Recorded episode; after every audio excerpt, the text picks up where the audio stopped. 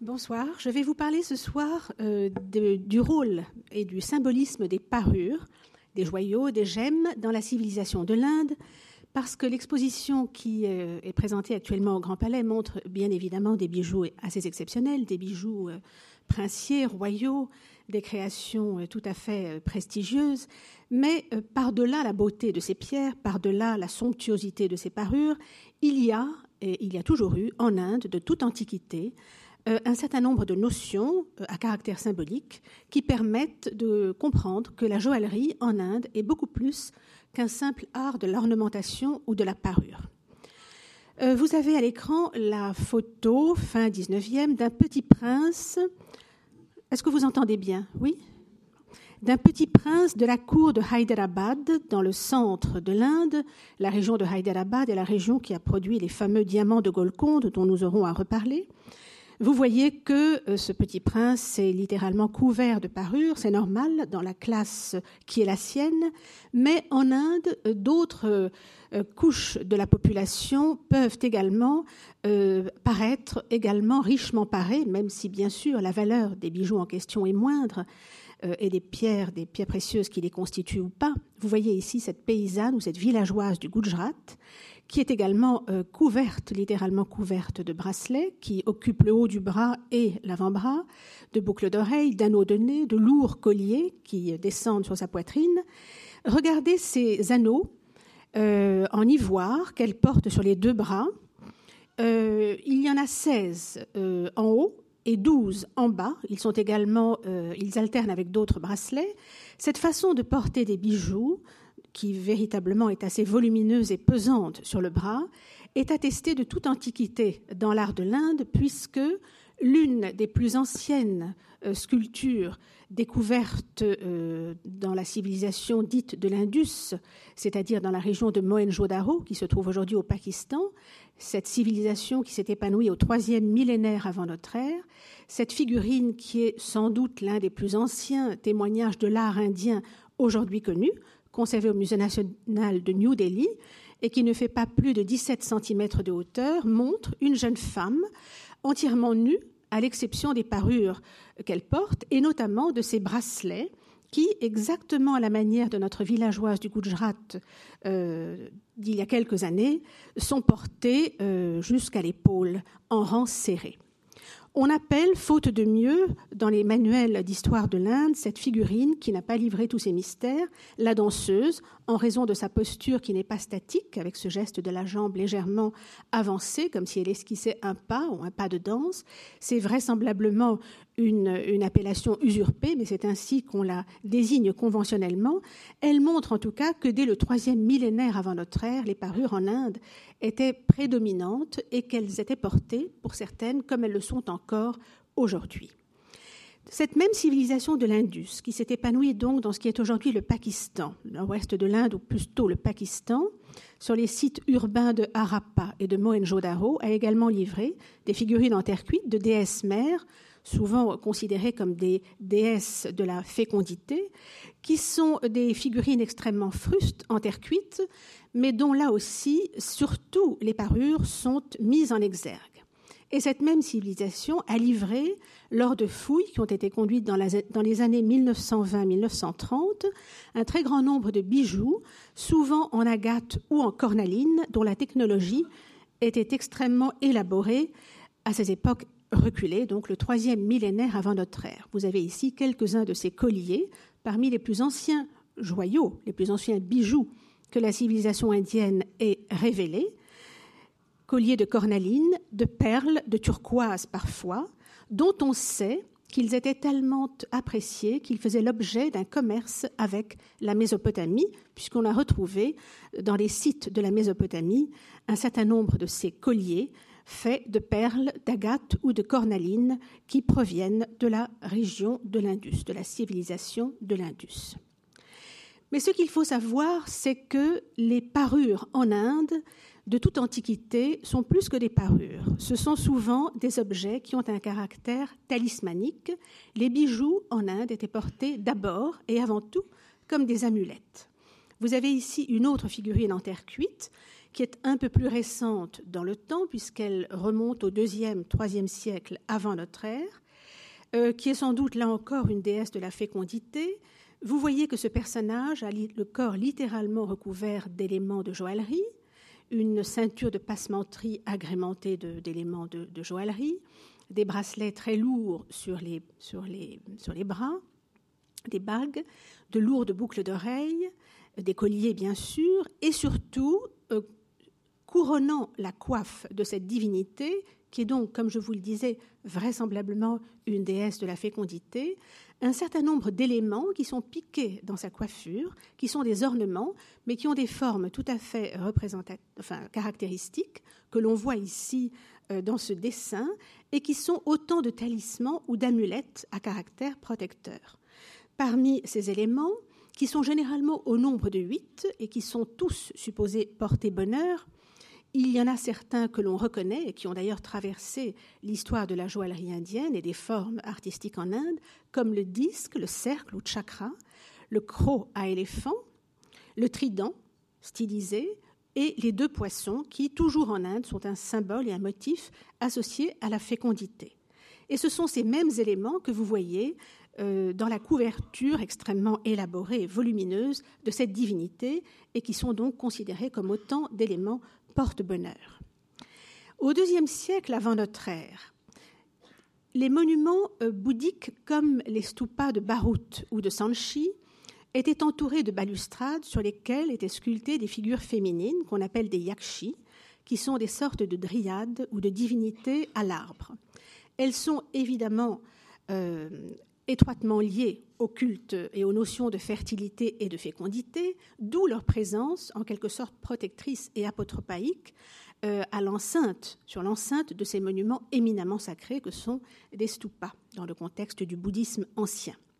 Vous avez ici, provenant de la célèbre balustrade qui entourait le stupa aujourd'hui détruit de Barut, qui date du deuxième siècle avant notre ère, cette divinité à l'arbre ou yakshi, qui porte, mêlée à ses parures très nombreuses également, et accrochée au cordon brahmanique, à cette espèce de cordon qui descend de son épaule gauche jusque sur ses hanches, euh, une amulette de forme sphérique et granuleuse. Donc vous voyez qu'en Inde, à l'époque ancienne, les dieux eux-mêmes, dieux majeurs ou divinités mineures, étaient également eux-mêmes euh, destinés à porter des joyaux comme le commun des mortels. Parmi les boucles d'oreilles à la forme relativement sophistiquée et élaborée qui part les oreilles de cette yakshi, c'est ainsi qu'on appelle ces divinités à l'arbre, euh, protectrices des sites sacrés du bouddhisme et associées aux notions de fertilité et de fécondité, se trouvent des boucles d'oreilles qui évoquent plus ou moins la forme de ces boucles d'oreilles qui sont contemporaines, deuxième, premier siècle avant notre ère, en or, avec un travail extrêmement sophistiqué de granulation, euh, qui font partie de la collection Chronos et qui sont l'un des très très rares témoignages de joaillerie de l'Inde ancienne, deuxième siècle, premier siècle avant notre ère, qui ait survécu, qui soit parvenu jusqu'à nous à peu près intact. Vous savez que le sort de beaucoup de bijoux en or est, lorsqu'ils ont traversé les siècles, d'avoir été refondus, retravaillés euh, au fur et à mesure euh, du temps. Mais quelques bijoux ont survécu, qui permettent de voir que ces formes qui sont représentées dans la statuaire indienne de l'époque n'étaient pas simplement des motifs idéalisés, mais correspondaient effectivement à des bijoux, à des parures qui étaient portées et qui étaient confectionnées à l'époque. Une autre de ces yakshis ou divinités à l'arbre euh, qui ornent la balustrade du stupa de Barut porte non seulement ces mêmes boucle d'oreille à la forme anguleuse et un peu, un peu compliquée, mais surtout sur sa poitrine un collier constitué de trois éléments, dont un élément euh, rond au centre, dont on a retrouvé l'exact correspondant toujours dans ces bijoux datant donc du deuxième, premier siècle avant notre ère et qui ont miraculeusement survécu. Donc vous voyez ici cet élément central sphérique avec ces deux éléments euh, de part et d'autre qui correspondent très exactement à cette parure que porte la yakshi de Barut et que l'on voit mieux ici.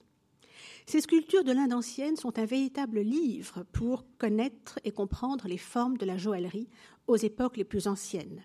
Et ceci est d'autant plus intéressant que certaines de ces formes vont se perpétuer, se prolonger, tout en se complexifiant au fur et à mesure que les siècles vont passer, et que des influences extérieures à l'Inde stricto sensu, au territoire indien stricto sensu, vont euh, pénétrer la joaillerie, comme elles pénétreront d'ailleurs les arts de l'Inde. Ainsi que je vous le disais, les dieux eux-mêmes en Inde ont toujours été associés euh, de manière très très étroite au port de ces bijoux qui ne sont pas, comme je vous le disais, de simples parures, mais aussi des éléments avec une connotation symbolique protectrice extrêmement puissante.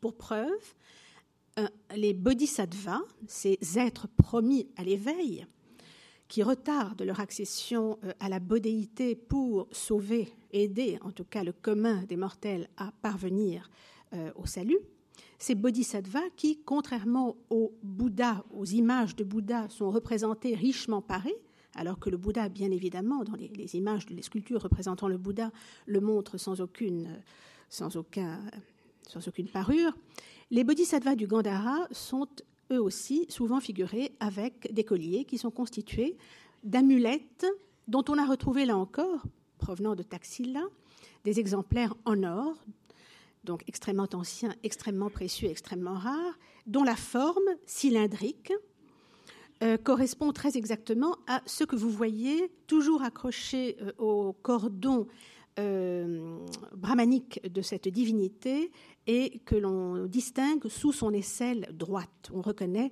ces formes d'amulettes cylindriques, à l'intérieur desquelles il y avait des rouleaux de papier qui contenaient des formules magiques, des mantras ou des charmes.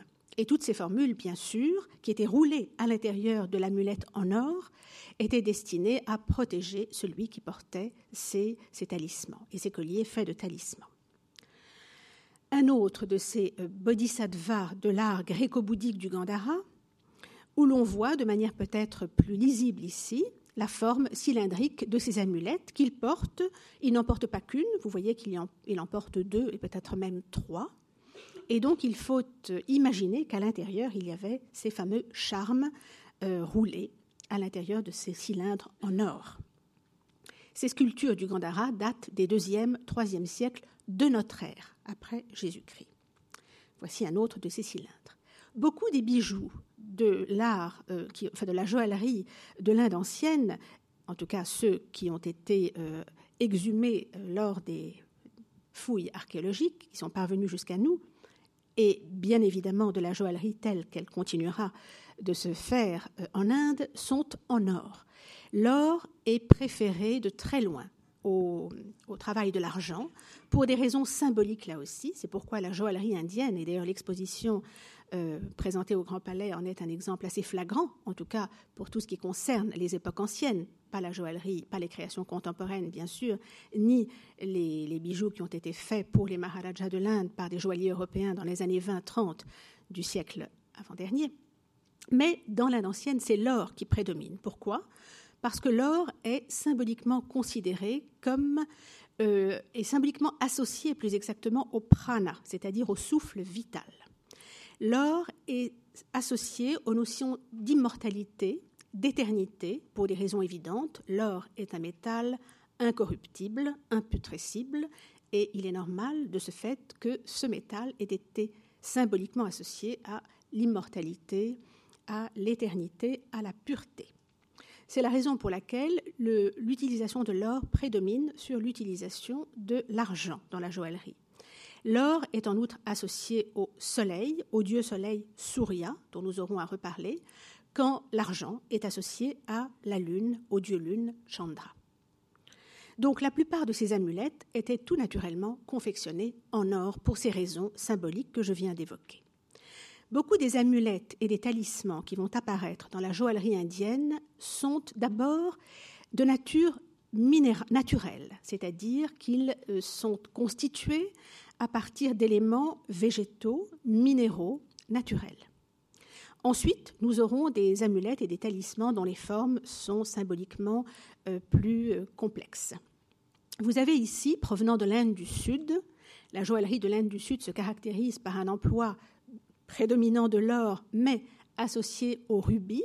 C'est l'usage du rubis est un des moyens, l'usage prédominant du rubis est un des moyens pour reconnaître, par-delà les formes elles-mêmes, euh, les, bijoux qui proviennent d'Inde du Sud de ceux qui ont été réalisés en Inde du Nord. Vous avez donc ce pendentif d'or et de rubis avec un spinel euh, en pendentif, mais c'est l'or et le rubis qui nous intéressent ici, qui contient une baie, lorsqu'on l'ouvre, il est porté donc autour du cou, et il contient une baie de Rudraksha, une baie ou une, euh, oui, une baie de Rudraksha, euh, cette plante euh, est sacrée pour les hindous et notamment pour les shivaïtes.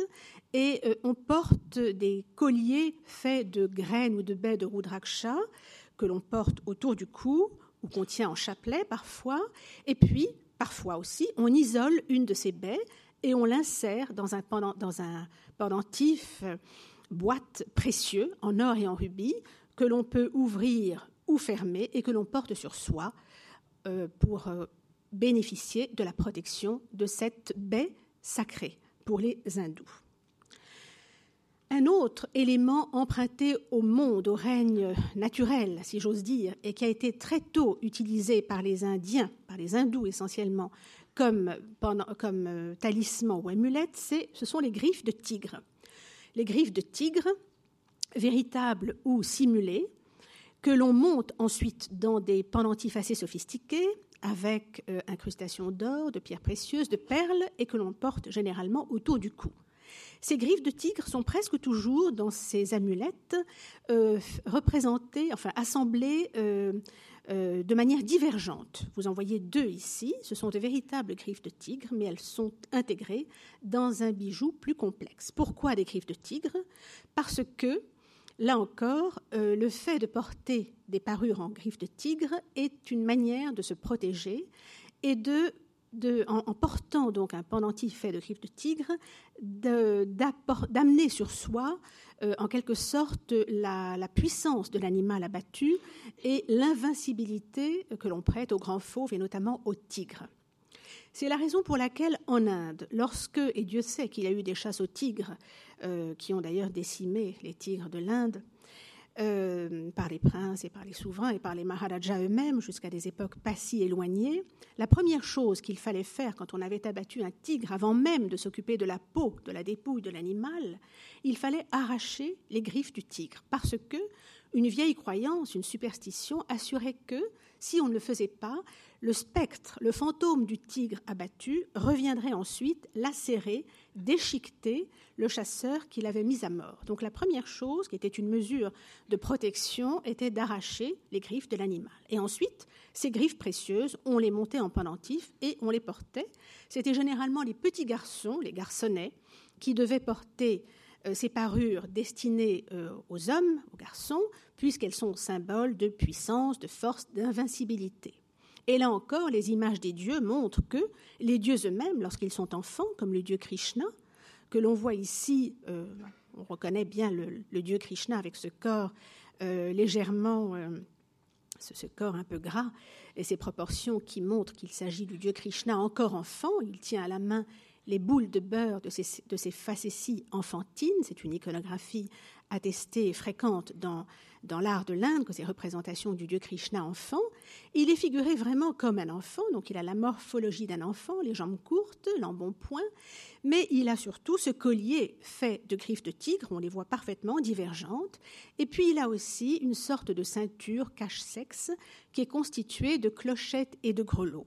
Là encore, ces ceintures cache-sexe que l'on faisait porter aux enfants et même aux enfants divins était destiné à les protéger, puisque lorsque l'enfant marchait, les, grelots ou les clochettes de la ceinture tintinabulaient, et ce bruit a été supposé faire fuir les démons et toutes les forces funestes qui auraient pu euh, s'en prendre à ces enfants.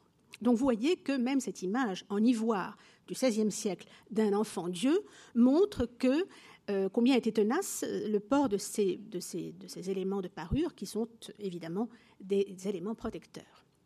Voici d'ailleurs une de ces petites euh, ceintures cache-sexe avec euh, des petites euh, clochettes ou grelots symboliques en or qui représente plus ou moins la forme des, clochettes, mais vous avez aussi un élément central et, allongé qui indique que cette, cette, petite ceinture était destinée à un petit garçon et non pas à une petite fille, où là l'élément central affecte, nous le verrons, une forme différente.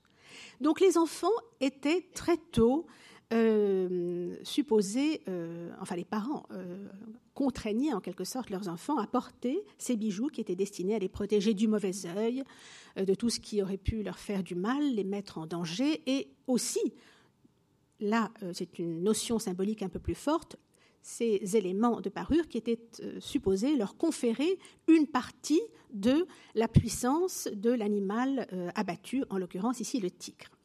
Et pour ajouter encore à la puissance symbolique et à la force protectrice de ces griffes de tigre, on pouvait les, associer à euh, d'autres éléments de joaillerie, comme ici euh, cet élément de joaillerie en argent qui est euh, une amulette de forme oblongue qui contient à l'intérieur, là encore, vraisemblablement un charme, c'est-à-dire une formule magique ou mystique, protectrice, qui est insérée à l'intérieur de ce petit élément en argent recouvert de turquoise. Donc vous voyez qu'on ajoute aux griffes de tigre euh, cet élément protecteur.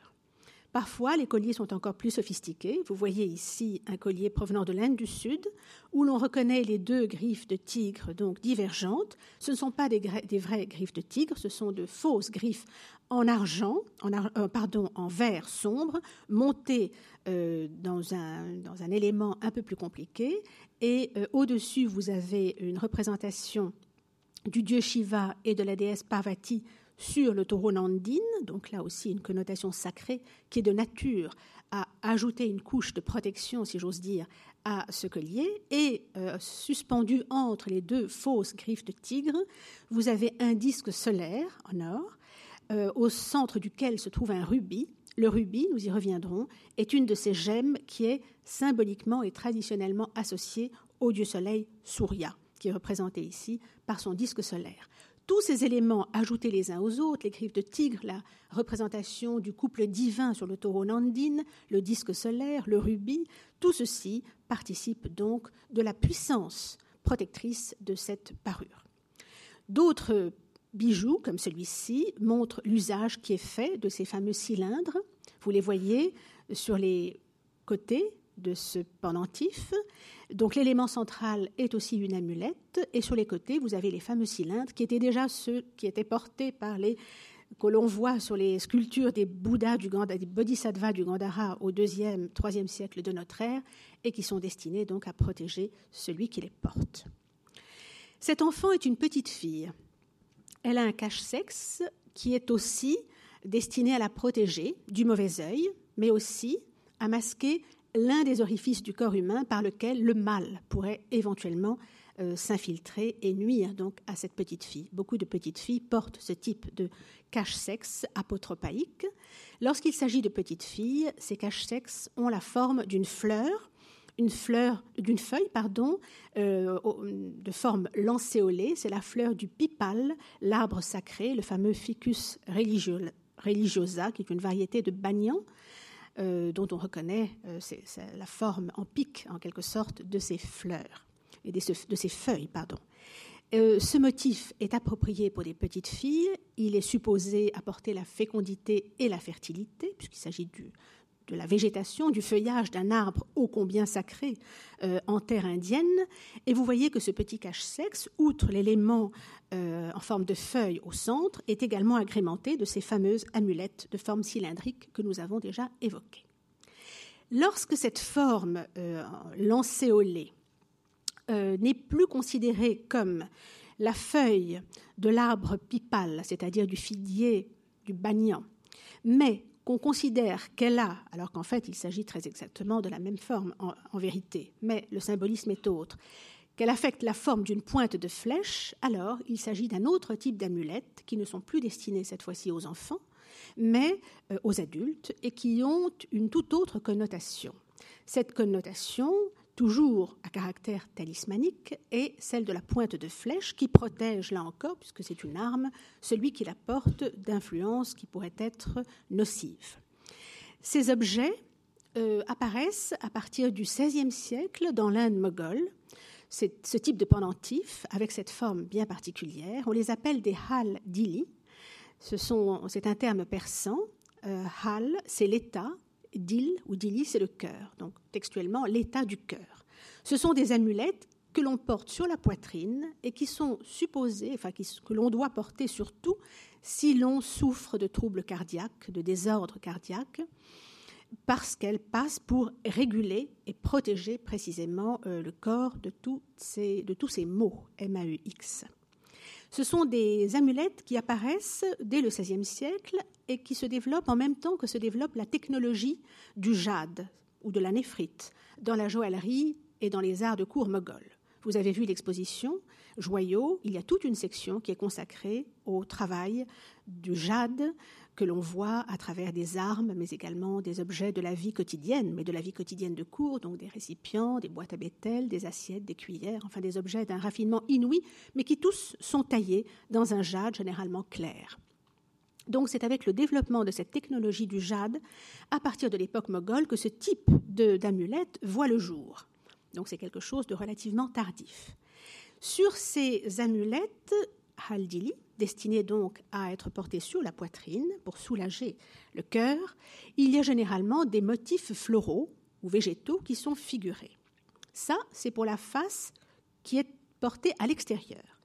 Mais la face, voilà, un autre de ces haldili un peu plus sophistiqué, vous voyez que le décor, visible donc, est très élaboré. Donc on a des motifs floraux, végétaux, parfois des oiseaux, parfois l'arbre qui pousse, l'arbre de vie qui pousse dans le jardin d'Éden et qui, qui comporte douze fruits qui donnent l'immortalité et la vie éternelle. Nous en verrons un exemple.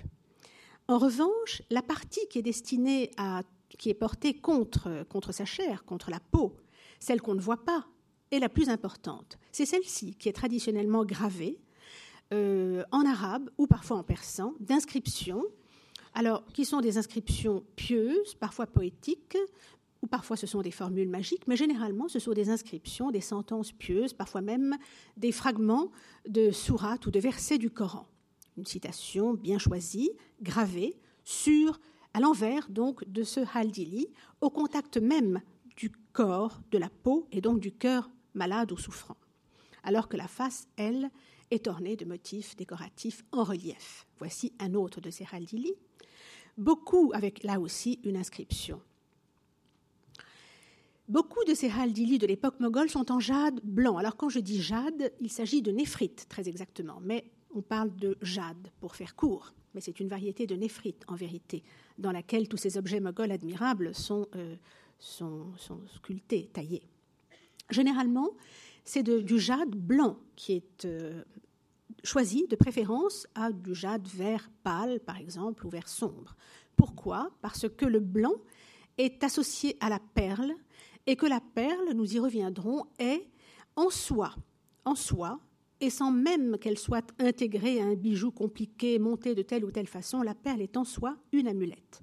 Dans les textes les plus anciens de l'Inde, comme les Védas, quand on parle des perles, on les on les désigne sous différents noms, euh, mani, joyaux, mais aussi un peu plus tard dans la littérature sanscrite, quand on parle des perles, on parle de kavacha, et kavacha, ça veut dire cuirasse. Donc vous voyez, c'est assez dire que la perle, dans sa perfection, dans sa blancheur, est considérée comme une cuirasse pour celui qui la porte, c'est-à-dire un élément à même de repousser, loin de lui, tout ce qui peut lui nuire. Et c'est la blancheur de la perle qui fait que les haldili de jade sont presque toujours euh, taillés dans du jade clair, blanc, lactescent. Vous voyez ici, pour la partie qui n'est pas destinée à toucher la peau, ce motif de l'arbre de vie. Regardez-le bien. C'est un motif donc d'un arbre qui passe pour pousser dans le jardin d'Éden et pour porter douze fruits. Mais Ici, c'est un douze fruits qui donne la vie éternelle, mais ici, nous avons un arbre stylisé dont les rameaux portent neuf euh, fruits qui sont chacun constitués d'une gemme différente, de couleurs différentes. Ce motif est extrêmement important, nous y reviendrons, il est vraiment majeur dans la joaillerie indienne, c'est le motif du Navaratna, les neuf gemmes, et nous verrons comment il a dominé une grande partie de la joaillerie de l'Inde. En tout cas, il est intéressant de le voir, ce motif qui est spécifiquement hindou, associées ici à ces amulettes de jade blanc qui, elles, sont plutôt portées par des musulmans de l'Inde, notamment les Moghols, et euh, en tout cas plutôt dans les cours de l'Inde du Nord par des sujets musulmans que par des hindous. Et puis parfois, parce que c'est ainsi que procède l'art de l'Inde, par association de symboles que l'on ajoute les uns aux autres, eh bien, il arrive que deux motifs prophylactiques, protecteurs, se rejoignent pour former une amulette éminemment puissante.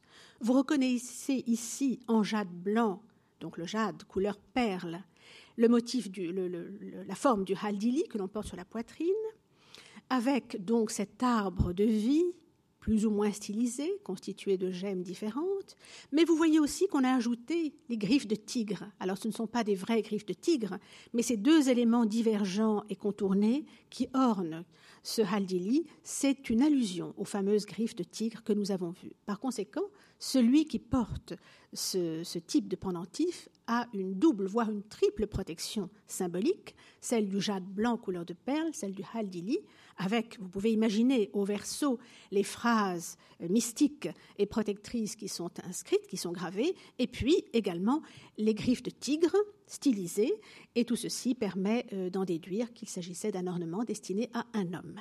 Les femmes ne portaient pas généralement ces pendentifs avec des griffes de tigre. Le jade ou la néphrite blanche était paré de toutes sortes de vertus dans, euh, dans les dans les traités de gémologie euh, de l'Inde, mais surtout euh, d'autres euh, régions du monde, et notamment d'Asie centrale ou de Turquie, on sait que le jade passe pour être la pierre de la victoire. C'est la raison pour laquelle beaucoup d'armes ont des poignées, d'armes d'apparat ont des poignées qui sont sculptées, taillées dans le jade.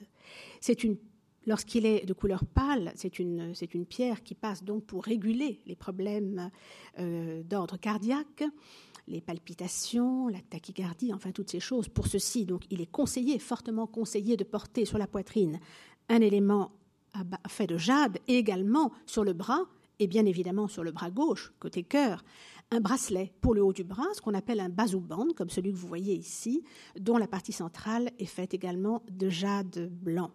Alors ces bracelets pour le haut du bras, vous en avez quelques-uns présentés dans l'exposition. C'était généralement une lanière d'étoffe qui permettait de nouer au haut du bras, donc l'élément central qui est ici constitué de jade blanc.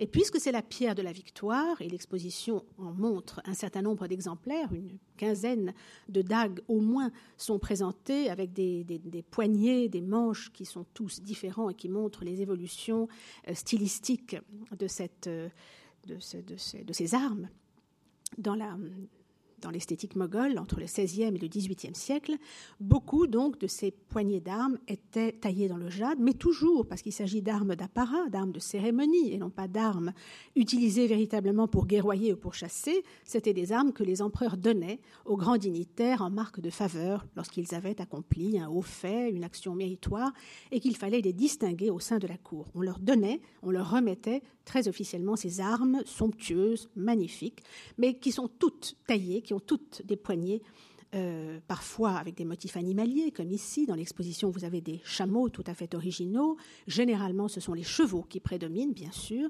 mais c'est toujours du jade dont il est question, parce que cette pierre, en, plus de toutes ses vertus, les vertus qui lui sont traditionnellement euh, accordées, prêtées, passe donc pour être la pierre de la victoire. D'où sa présence dans les armes mogholes. Un autre élément qui va euh, être utilisé dans la joaillerie indienne, et depuis l'époque la plus ancienne, puisque ce type de parure protectrice, est attesté dans le Mahabharata. Le Mahabharata, c'est la grande épopée, la grande guerre fratricide entre les Kaurava et les Pandavas, la grande épopée de l'Inde, que l'on qui est très ancienne, que l'on date du 4e avant notre ère au 4e après notre ère. Et il y a dans cette grande épopée une allusion à ces parures qui sont faites de pièces de monnaie percées et montées en collier et qui passent pour être là aussi euh, fortement protectrices. Protectrices, mais surtout euh, de nature à conférer cette fois-ci non pas l'invincibilité, comme les griffes de tigre, mais la richesse la puissance qui procède de la richesse, de l'opulence. C'est la raison pour laquelle les pièces de monnaie en Inde ont très tôt, puisqu'on en a une allusion littéraire dans le Mahabharata, entre autres, été utilisées, non pas uniquement comme espèce sonnante et trébuchante, mais aussi lorsqu'elles sont percées, comme on le voit ici, avec ces monnaies anciennes du deuxième siècle de notre ère, de l'époque Kushan, elles étaient percées pour être ensuite portées en pendentif ou en collier. Donc là, vous avez deux monnaies d'or percées, donc on voit bien l'usage qui en a été fait à une époque ou à une autre, euh, frappées de l'effigie de divinité, notamment le dieu Shiva avec son taureau Nandine, et le dieu Mitra pour l'autre pièce. Et vous voyez comment ces pièces de monnaie en or, parfois très anciennes, et qui proviennent parfois d'époques tout à fait euh, différentes les unes des autres, mais sont assemblées à un moment ou à un autre dans des colliers.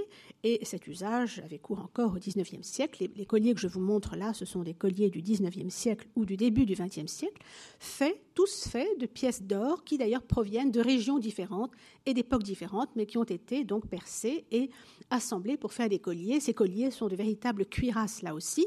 Lorsque vous portez ceci sur votre poitrine et que vous croyez à ces questions de protection et de vertu euh, des parures, eh bien, vous avez là une véritable cuirasse qui, qui est supposée vous aider, en tout cas, à acquérir la richesse.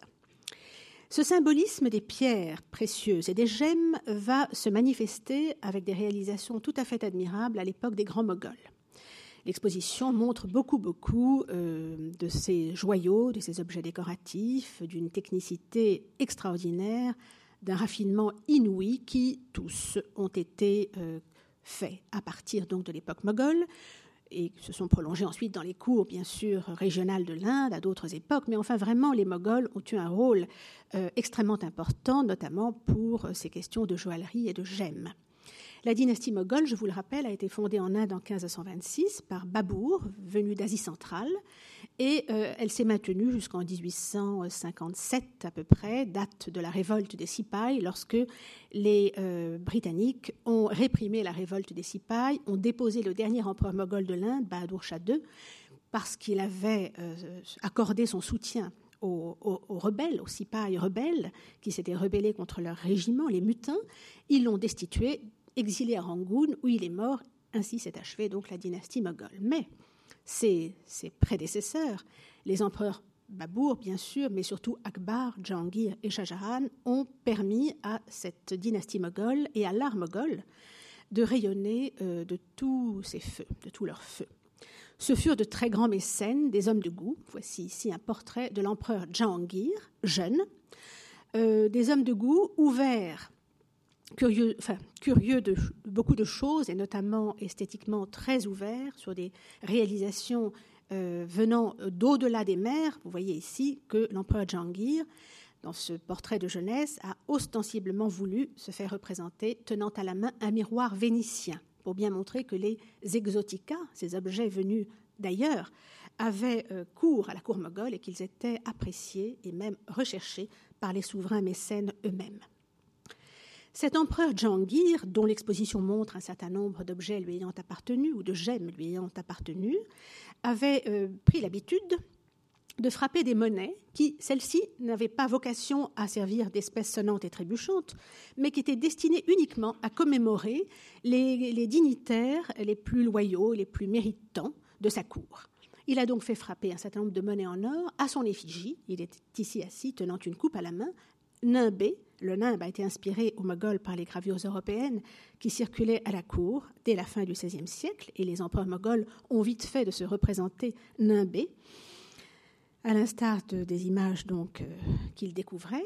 Et ces pièces de monnaie, donc, l'empereur les remettait à ses courtisans, à ses dignitaires. Et on voit ici l'un de ces dignitaires portant sur son turban je pense que vous le voyez, sur son turban, il y a un élément euh, rond, ovale, avec une perle blanche. C'est le portrait de l'empereur euh, Jahangir, qui lui a été remis pour bons et loyaux services, et arborer ce type de parure à la cour, dans cette cour rongée d'intrigues. L'arborer ostensiblement, alors que d'autres euh, dignitaires ne portent pas, n'ont pas reçu de la main impériale ce type de parure, c'est évidemment euh, accroître son prestige. Vous l'imaginez. C'est pourquoi ces dignitaires avaient ordre, mais ils, le faisaient bien volontiers, d'arborer ces pièces de monnaie une fois qu'elles leur avaient été. Ah, pardon, ça, c'est un collier en griffe de tigre qui s'est glissé entre deux images. On le voit mieux ici, dans cette scène de darbar, c'est-à-dire d'audience impériale, vous avez trois têtes de courtisans qui sont tous au pied du trône de l'empereur. Deux d'entre eux ont des turbans simples et celui du centre a un turban qui est ostensiblement marqué de la faveur impériale puisqu'il montre une de ses monnaies montée en pendentif et montée en broche et suspendue entre les plis du turban. Donc vous voyez que cet usage des monnaies d'or que l'on utilise, que l'on porte et qui vous protège a euh, été également attesté à la cour moghole, mais sous une forme légèrement différente. Ces empereurs moghols, voici une scène de Darbar précisément, une audience impériale. L'empereur est en haut sur son trône, et là, c'est l'empereur Jangir, un peu plus âgé que sur le portrait de jeunesse au miroir vénitien que nous avons vu il y a un instant on le voit, qui offre ostensiblement à son fils le prince Khurram, le futur empereur Shah Jahan, qui bâtira le Taj Mahal à Agra, le plus célèbre mausolée du monde. L'empereur Jahangir lui lui remet officiellement, parce que son fils a été vainqueur d'une campagne militaire en 1617, un ornement de turban, un sarpèche, comme ceux qui sont présentés à l'exposition, qui est constitué d'un d'un rubis balai ou d'un spinel de taille considérable. C'est un joyau dynastique, emblématique de la dynastie moghole. Et devant toute la cour assemblée, il y a cette cérémonie dans laquelle le souverain régnant remet un joyau insigne à celui qui lui succédera sur le trône de l'Inde moghole. Les Moghols se sont fait souvent représenter tenant, dans les portraits donc officiels, tenant des pierres à la main pour bien montrer l'importance la passion d'abord qu'ils nourrissaient pour les pierres, mais surtout l'importance qu'ils accordaient à des pierres précieuses, à des gemmes, dans lesquelles, comme pour le jade, ils reconnaissaient toujours des vertus éminemment protectrices. L'émeraude, tout d'abord, l'exposition présente de somptueuses émeraudes, nous y reviendrons, dans ce portrait de Shah Jahan, donc devenu empereur et nimbé à son tour, et qui tient ostensiblement à la main une émeraude de taille conséquente. Ou encore ce même portrait de l'empereur Shah Jahan, portrait pétri, euh, mais je ne pourrais malheureusement pas m'y étendre, d'allusions et de références et de citations inspirées de des gravures européennes et de l'imagerie euh, occidentale, chrétienne en l'occurrence, sur le globe, tenant ostensiblement à la main une, une, énorme cornaline. La cornaline, très appréciée des empereurs moghols parce qu'elle passait pour protéger non pas des désordres cardiaques comme le jade blanc, mais des maux d'estomac. Donc là, ostensiblement, ce sont des portraits euh, historiques extrêmement importants, ces, portraits moghols tels que vous les voyez. Et le fait que le souverain se fasse représenter tenant telle ou telle gemme n'est pas anodin. Ceci, évidemment, est voulu par l'empereur et montre à quel point donc ces pierres précieuses avaient une importance euh, à la cour. En Inde, et les Moghols vont euh, d'une certaine manière faire leur ce symbolisme, les pierres précieuses ont toujours été associées au corps céleste et aux planètes. Vous avez ici un relief, et là nous revenons, nous quittons la cour moghole pour revenir dans l'hindouisme.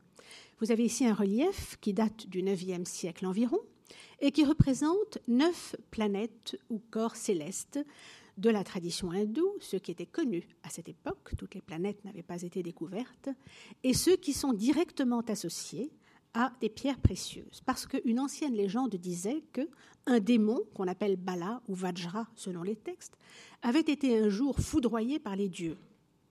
Et lorsque ce démon foudroyé par les dieux s'est abattu sur la terre, son corps disloqué a laissé échapper une moisson de gemmes. Nous sommes là, bien sûr, dans le domaine de la légende embellie par la littérature et la poésie.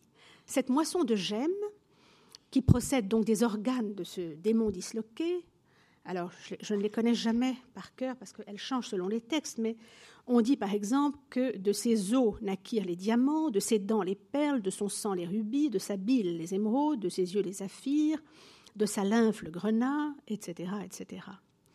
Donc, une fois que le corps a livré cette moisson de gemmes, les divinités euh, des planètes, les dieux, se sont emparés de ces gemmes, se sont jetés, ont jeté leur dévolu sur telle ou telle de ces gemmes euh, qui provenaient donc des organes du démon disloqué, démembré, et euh, à partir, si l'on en croit cette légende, ces divinités, des, astres notamment, les, planètes et les divinités planétaires, ont été étroitement associées aux gemmes dont elle s'était emparée suite à ce démembrement de ce démon. Et c'est ainsi, par exemple, que, et là je reprends mes notes parce que c'est source de confusion, c'est ainsi que, Par exemple, le soleil se saisit du rubis, le rubis, c'est-à-dire le sang de la soura, du démon, la lune de la perle, c'est-à-dire de ses dents, Mars du corail, Mercure de l'émeraude, Jupiter du topaze, de la topaze, Saturne du saphir, etc., etc. Et donc, c'est ainsi que dans l'Inde, très tôt, les pierres précieuses ont été associées à des divinités et c'est la raison pour laquelle, dans la joaillerie indienne et dans le symbolisme qui s'attache à la joaillerie indienne, certaines pierres sont considérées comme maléfiques ou potentiellement dangereuses pour celui qui les porte, quand d'autres, au contraire, sont hautement bénéfiques et quand d'autres encore sont neutres. Parce que certaines de ces planètes, comme Saturne par exemple, et ceci vaut dans toutes les civilisations du monde, euh, ont plutôt une connotation maléfique, négative. C'est la raison pour laquelle le saphir, qui est associé d'après cette légende, à Saturne, est une pierre que l'on ne portera jamais dans l'Inde hindoue, enfin aux époques anciennes, ans, qu'on ne portera jamais ou très rarement isolé. Si on porte un saphir, alors on le portera avec d'autres pierres précieuses de façon à neutraliser éventuellement le caractère potentiellement nocif euh, du saphir et donc de la planète Saturne alors que d'autres, Mercure, euh, etc., d'autres euh, pierres associées à des planètes plus neutres ou bienveillantes, ne posent pas ce genre de problème. Mais c'est en fonction de cette, de légende euh, extrêmement importante qui gouverne vraiment toute la joaillerie indienne hindoue que nous avons ce type de, bijoux qui ont vu le jour, qu'on appelle des navaratnas. Je l'ai évoqué tout à l'heure avec un de ces pendentifs avec l'arbre de vie, sur un pendentif pour le cœur, le haldili, je vous ai dit, cet arbre il est constitué non pas des douze fruits, mais des neuf fruits. Et ces neuf fruits, ce sont les neuf pierres ou gemmes qui constituent le navaratna. Navaratna, en sanskrit, veut dire nava, neuf, ratna, pierre précieuse ou gemme. C'est donc le bijou fait de neuf gemmes. Pourquoi neuf gemmes? Parce que chacune pardon, de ces gemmes est donc associée à l'un de ces corps célestes ou de ces planètes, et le fait de les porter tout ensemble, disposées dans un ordre bien précis, permet justement d'avoir là une amulette d'une très grande force, euh, d'une très grande puissance protectrice, puisque toutes les, forces des, des, astres et des planètes qui régissent les destinées humaines, c'est le microcosme et le macrocosme qui est en jeu ici, sont en quelque sorte harmonisées et euh, le, Saturne, par le biais du saphir, ne va pas l'emporter sur d'autres planètes et mettre en danger celui qui porte tel bijou. Tout ceci est parfaitement équilibré, et donc ce bijou, le Navaratna, devient une amulette hautement protectrice. Et donc beaucoup de bijoux en Inde sont sous la forme du Navaratna, avec toujours au centre le rubis, parce que le rubis est associé au Soleil, Surya, et que toutes ces planètes passent pour graviter autour du Soleil Surya. En tout cas, au centre, c'est toujours symboliquement le rubis. Les autres pierres sont disposées. Alors là, on a souvent des variations. Donc vous voyez ici quelques-uns de ces bijoux qui datent des 18e ou 19e siècles. Ça, c'était un bazouband, un bracelet pour le haut du bras. Il subsiste juste la partie centrale. Les, cordons euh, ont disparu. Et sans doute, ici, y a-t-il eu un remontage plus tardif, puisqu'au centre, ce n'est pas un rubis. Et donc ceci, en principe, ne doit pas, ça ne doit pas être le cas. Toujours un rubis au centre. Parfois, euh, cette forme du Navaratna est très sophistiquée. Là, nous avons là un bijou de la fin du 19e, une sorte de pendentif. Le médaillon central, c'est un Navaratna avec au centre le soleil, c'est-à-dire le rubis. Mais également, les, parties latérales sont également constituées de ces neuf, de ces neuf gemmes. Donc, c'est un double, un double ou triple Navaratna. Ce qui est intéressant, c'est de voir que les empereurs moghols eux-mêmes, qui pourtant n'étaient pas hindous mais musulmans sunnites, mais qui ont donc euh, gouverné l'Inde pendant plus de deux siècles et près de trois siècles presque, ce sont, dans certains cas, eux-mêmes euh, euh, ont été réceptifs à ces, notions ou ces superstitions qui, qui, gouvernent certains aspects de la joaillerie de l'Inde hindoue. Vous voyez ici ce portrait de l'empereur Jahangir, toujours lui, tenant à la main le portrait de son père, l'empereur Akbar, défunt, c'est pourquoi il est vêtu de blanc, qui lui remet symboliquement l'orbe du pouvoir, et donc il le désigne comme étant son successeur euh, officiel, mais vous voyez surtout que parmi les nombreuses parures qu'il a autour du cou, l'empereur Jahangir, il y a au centre, je ne sais pas si on le voit très bien, il y a un médaillon d'or qui est constitué de neuf gemmes. C'est un Navaratna. Et donc nous avons là un exemple d'un empereur moghol qui porte un bijou typiquement indien, le Navaratna. Ou encore ce torque, également donc constitué des neuf pierres.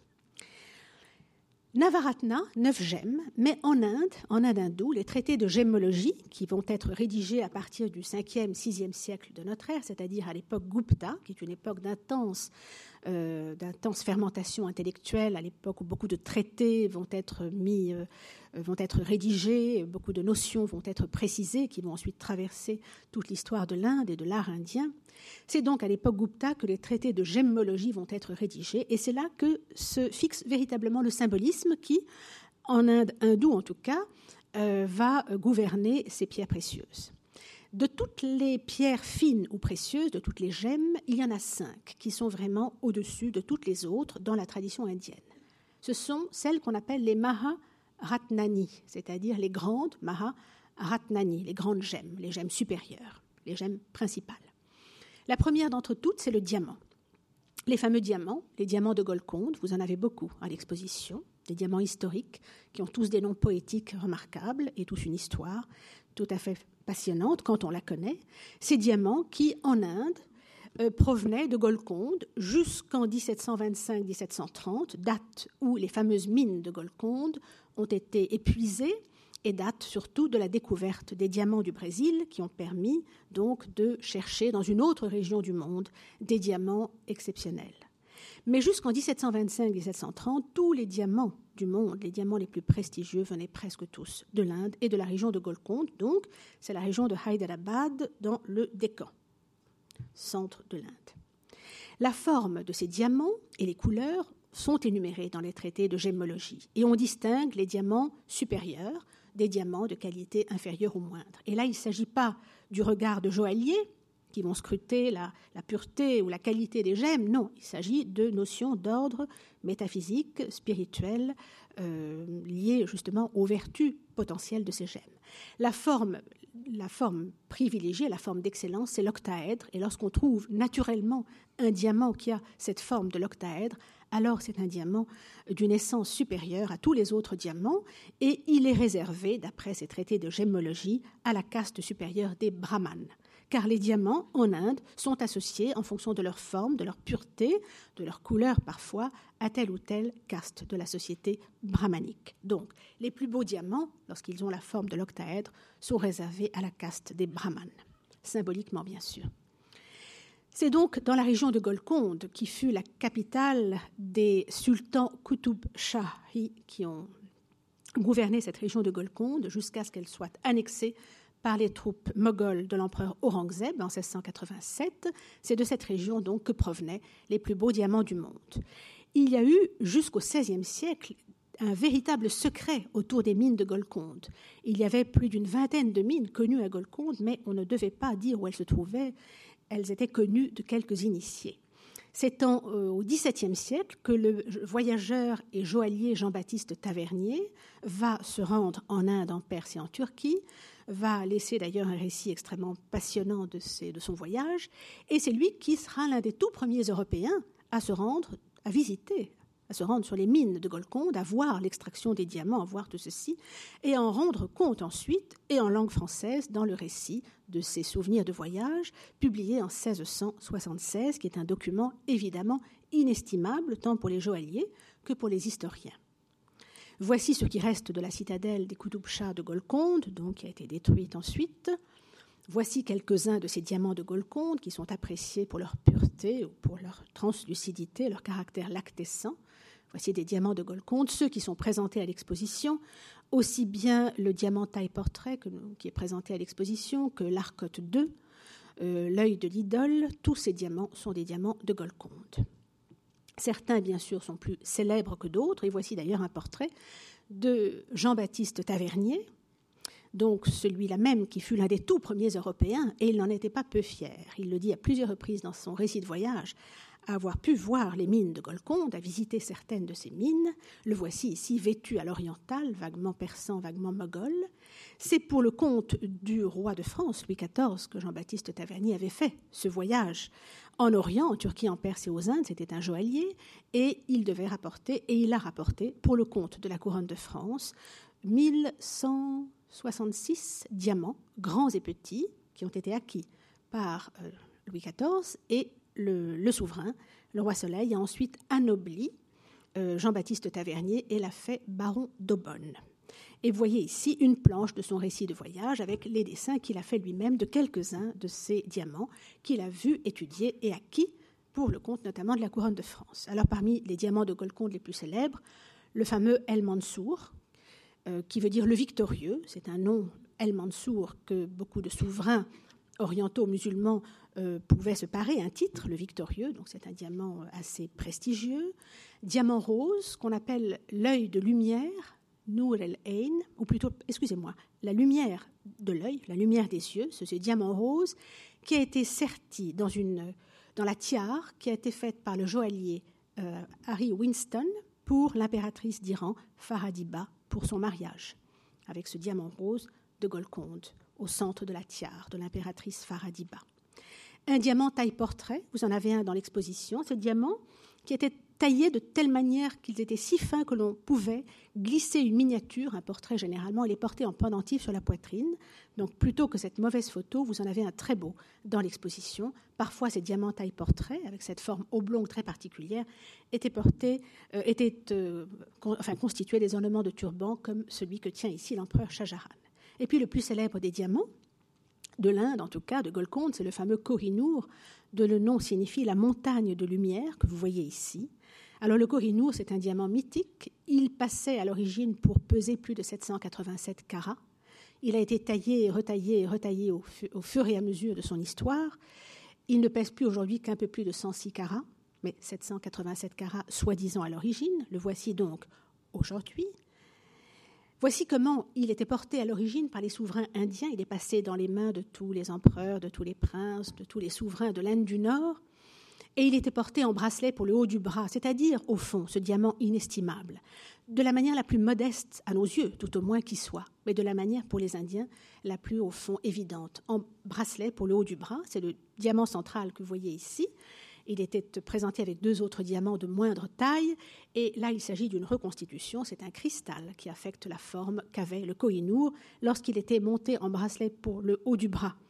Il fut emporté par le chat l'aventurier persan Nadir Shah, qui a pillé Delhi en 1739 et qui a privé l'Empire moghol d'une bonne partie de ses richesses, c'est lui qui a emporté le, Kohinoor, la montagne de lumière, mais il est ensuite euh, également passé entre les mains de Ranjit Singh, le roi des Sikhs du Punjab, et euh, celui-ci euh, l'a remis à son fils, le fameux Dalip Singh, dont vous avez un portrait dans l'exposition, mais un Dalip Singh enfant, âgé d'une quinzaine d'années. Ce portrait est très célèbre, il est conservé, il est peint par Franz Xavier Winterhalter, il est conservé au château de Windsor, il fait partie des collections royales de Sa Majesté la Reine Elisabeth II.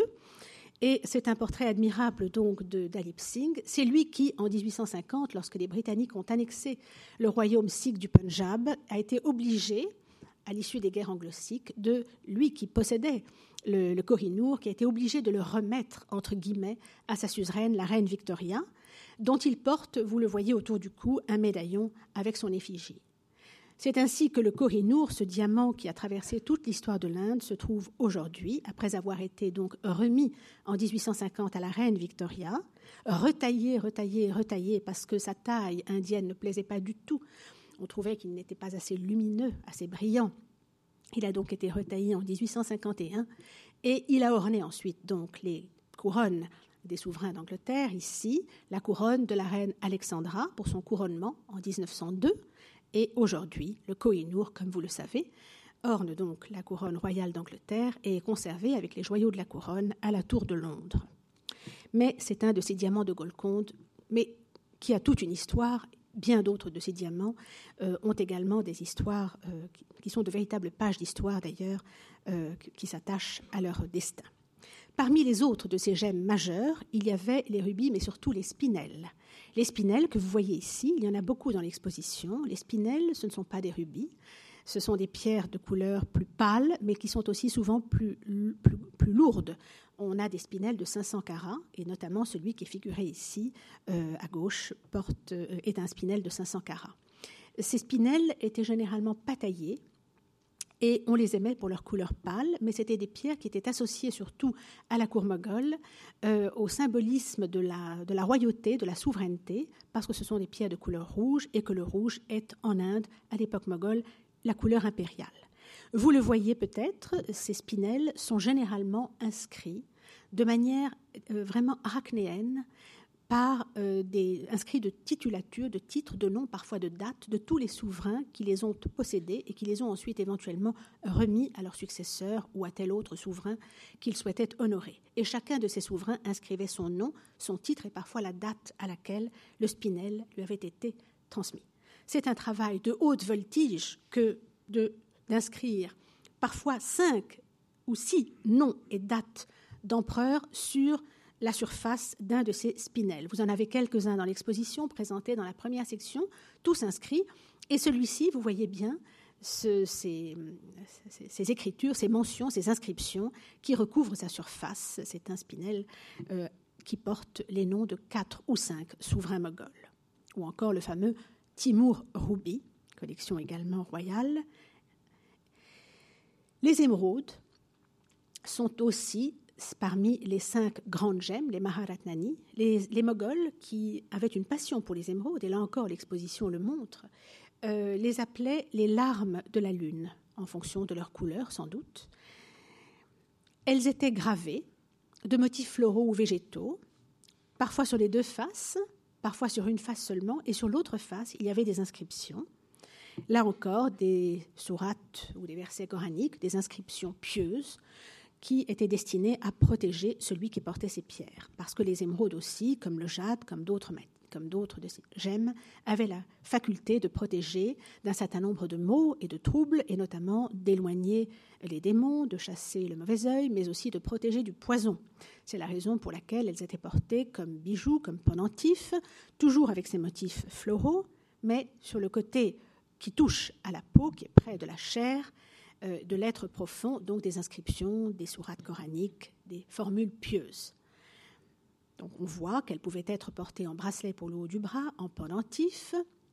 Voici un très, très, une très belle émeraude dont la face extérieure s'orne d'un exubérant, motif floral, sans doute porté en bande. On voit les petites encoches sur les côtés qui permettaient de fixer les lanières, et dont le dos porte une inscription dans une calligraphie absolument parfaite, datée de 1695.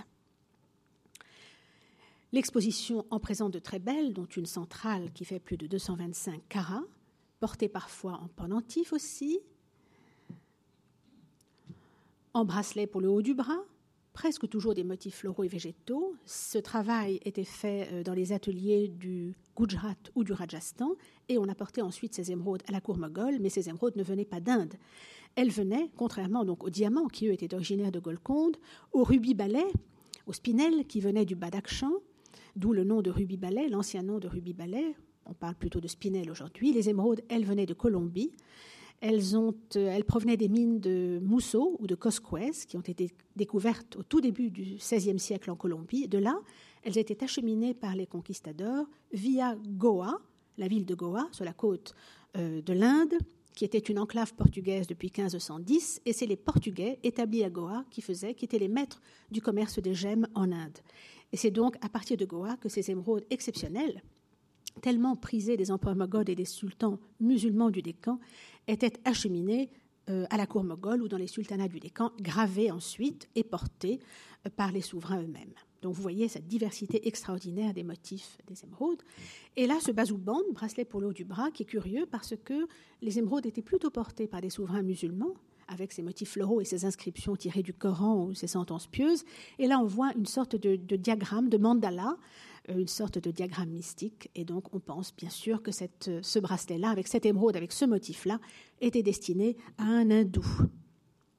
Et comme l'émeraude avait la vertu de repousser, ou plus, plus, exactement de détecter le poison, dans ces cours, comme je vous le disais, euh, dévorés d'intrigues, eh bien, où le poison pouvait évidemment avoir bon cours, beaucoup des coupes euh, étaient en jade pour la vaisselle impériale, mais certaines, les plus précieuses, étaient en émeraude, puisque l'émeraude avait cette faculté de détecter, de déceler éventuellement un poison qui aurait été versé dans un breuvage.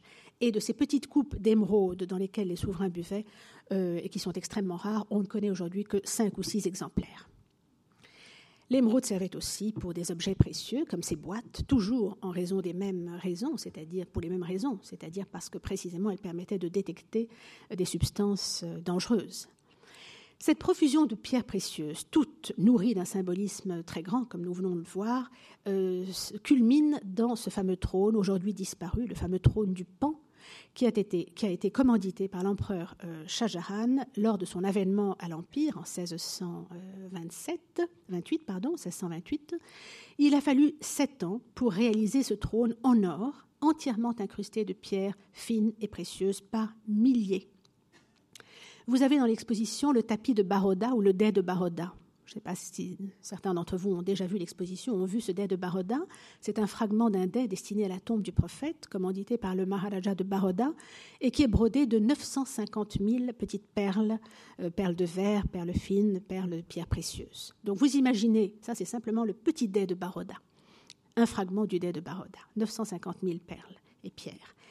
Imaginez le trône du Pan pour l'empereur Shah Jahan, l'empereur le plus puissant de son temps, en or, entièrement incrusté donc d'une profusion de diamants, de rubis, d'émeraudes, comme tous ceux que vous venez de voir. Ce diamant a disparu, il a été emporté par le persan Nadir Shah lors du sac de Delhi en 1739, et il a été ensuite démantelé, et les pierres qui le constituaient ont été euh, retirées, extraites et euh, utilisées, remontées dans d'autres bijoux, vendues, enfin elles ont, été retirées dans ce trône qui a été complètement euh, disloqué.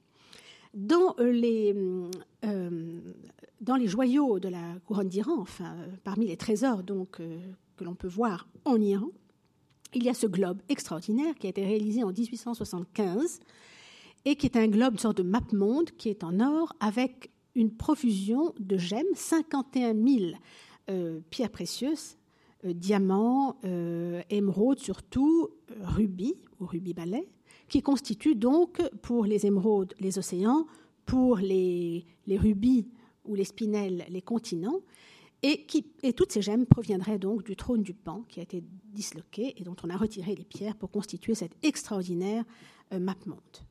Nous avons évoqué rapidement, je terminerai avec les perles, euh, ces perles dont la blancheur est en soi considérée comme une amulette protectrice et qui apparaissent dans les peintures de l'Inde ancienne comme les parures peut-être les plus souvent figurées et qui euh, ont un rôle considérable à jouer bien sûr dans la joaillerie, non seulement ancienne, mais euh, les créations contemporaines, avec ces admirables colliers de perles, ces perles qui viennent soit du golfe de Manar, entre l'Inde du Sud et Ceylan, soit du golfe Persique, et qui sont souvent portés en collier fait de sept rangs de perles, toujours ce, symbolisme du chiffre 7. Mais pas uniquement, mais souvent ce sont sept rangs de perles, les satlada, qui, sont, qui constituent ces colliers de perles. L'exposition montre donc, pour terminer, euh, quelques-uns de ces portraits de souverains portant euh, tous ces bijoux que j'ai évoqués, toutes ces gemmes que j'ai évoquées. Mais vous voyez, euh, du moins j'espère, à l'issue de cette conférence, qu'il ne s'agit pas de simples parures mais que chacune de ces, de ces gemmes, chacun de ces bijoux a, outre sa beauté, sa, splendeur intrinsèque, il y a tout un monde métaphysique derrière chacune de ces parures. Donc ici, le nabab euh, qui a offert l'Arcot II à l'épouse du roi George III d'Angleterre, le très élégant Maharaja de Reva, avec cet admirable collier de perles que vous voyez à son cou, le Maharaja de Baroda, avec son épouse, la fameuse et sulfureuse Sita Devi, dont certains des bijoux figurent à l'exposition, notamment un bracelet euh, d'émeraude dans la section euh, quartier, qui est ici en train de nouer donc à son époux ce collier de perles. Euh, j'ai évoqué le dais de Baroda. Ce dais de Baroda euh, qui est présenté dans l'exposition et qui était destiné à recouvrir donc la tombe du prophète à Médine, dont du Maharaja de Baroda euh, en faveur de la communauté euh, de musulmans de son État, mais qui finalement n'est jamais allé à Médine et est resté dans la famille de Baroda. Ce, ce dais de Baroda était suspendu il y a une photo qui le montre, était suspendu dans l'appartement de Sita Devi, que vous voyez ici, accroché donc au mur, comme une tenture ou une tapisserie, dans son appartement de Neuilly ce dais qui est constitué donc de 950 000 perles. Le Maharaja Bhupinder Singh de Patiala, qu'on appelait le magnifique, dans cette photo qui date de 1911. Donc là, on a vraiment la quintessence, en quelque sorte, de ces représentations des souverains euh, de l'Inde des années 20. Ceux-là même qui ont passé des commandes absolument euh, extravagantes aux grands joailliers de la place Vendôme, Cartier et bien d'autres, pour lesquels des bijoux exceptionnels ont été créés, dont l'exposition montre un certain nombre de réalisations prestigieuses. C'est pour le Maharaja Bhupinder Singh de Patiala qu'a été commandité le fameux collier de Patiala, avec son collier de chien, qui est présenté donc dans l'exposition et pour lequel, je crois, un film sur l'histoire également haute en couleur de ce collier euh, peut être vu. Le Maharaja Dalip Singh, âgé de 15 ans, c'est celui-là même que quelques années plus tard, le peintre Winterhalter a représenté dans toute sa, euh, splendeur dans ce très beau portrait des collections de la reine.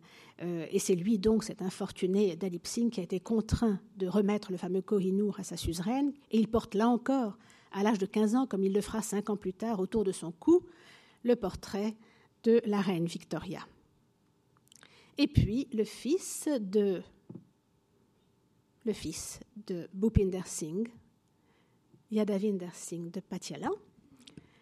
Là aussi, une photo qui est vraiment la quintessence en fait de tout cet art de la joaillerie indienne et euh, ce, ce, prince qui porte donc précisément sur sa poitrine et à son cou le fameux collier de chien et le fameux collier de cérémonie de Patiala réalisé par Cartier en 1928 pour son père, donc le Maharaja Bhupinder Singh.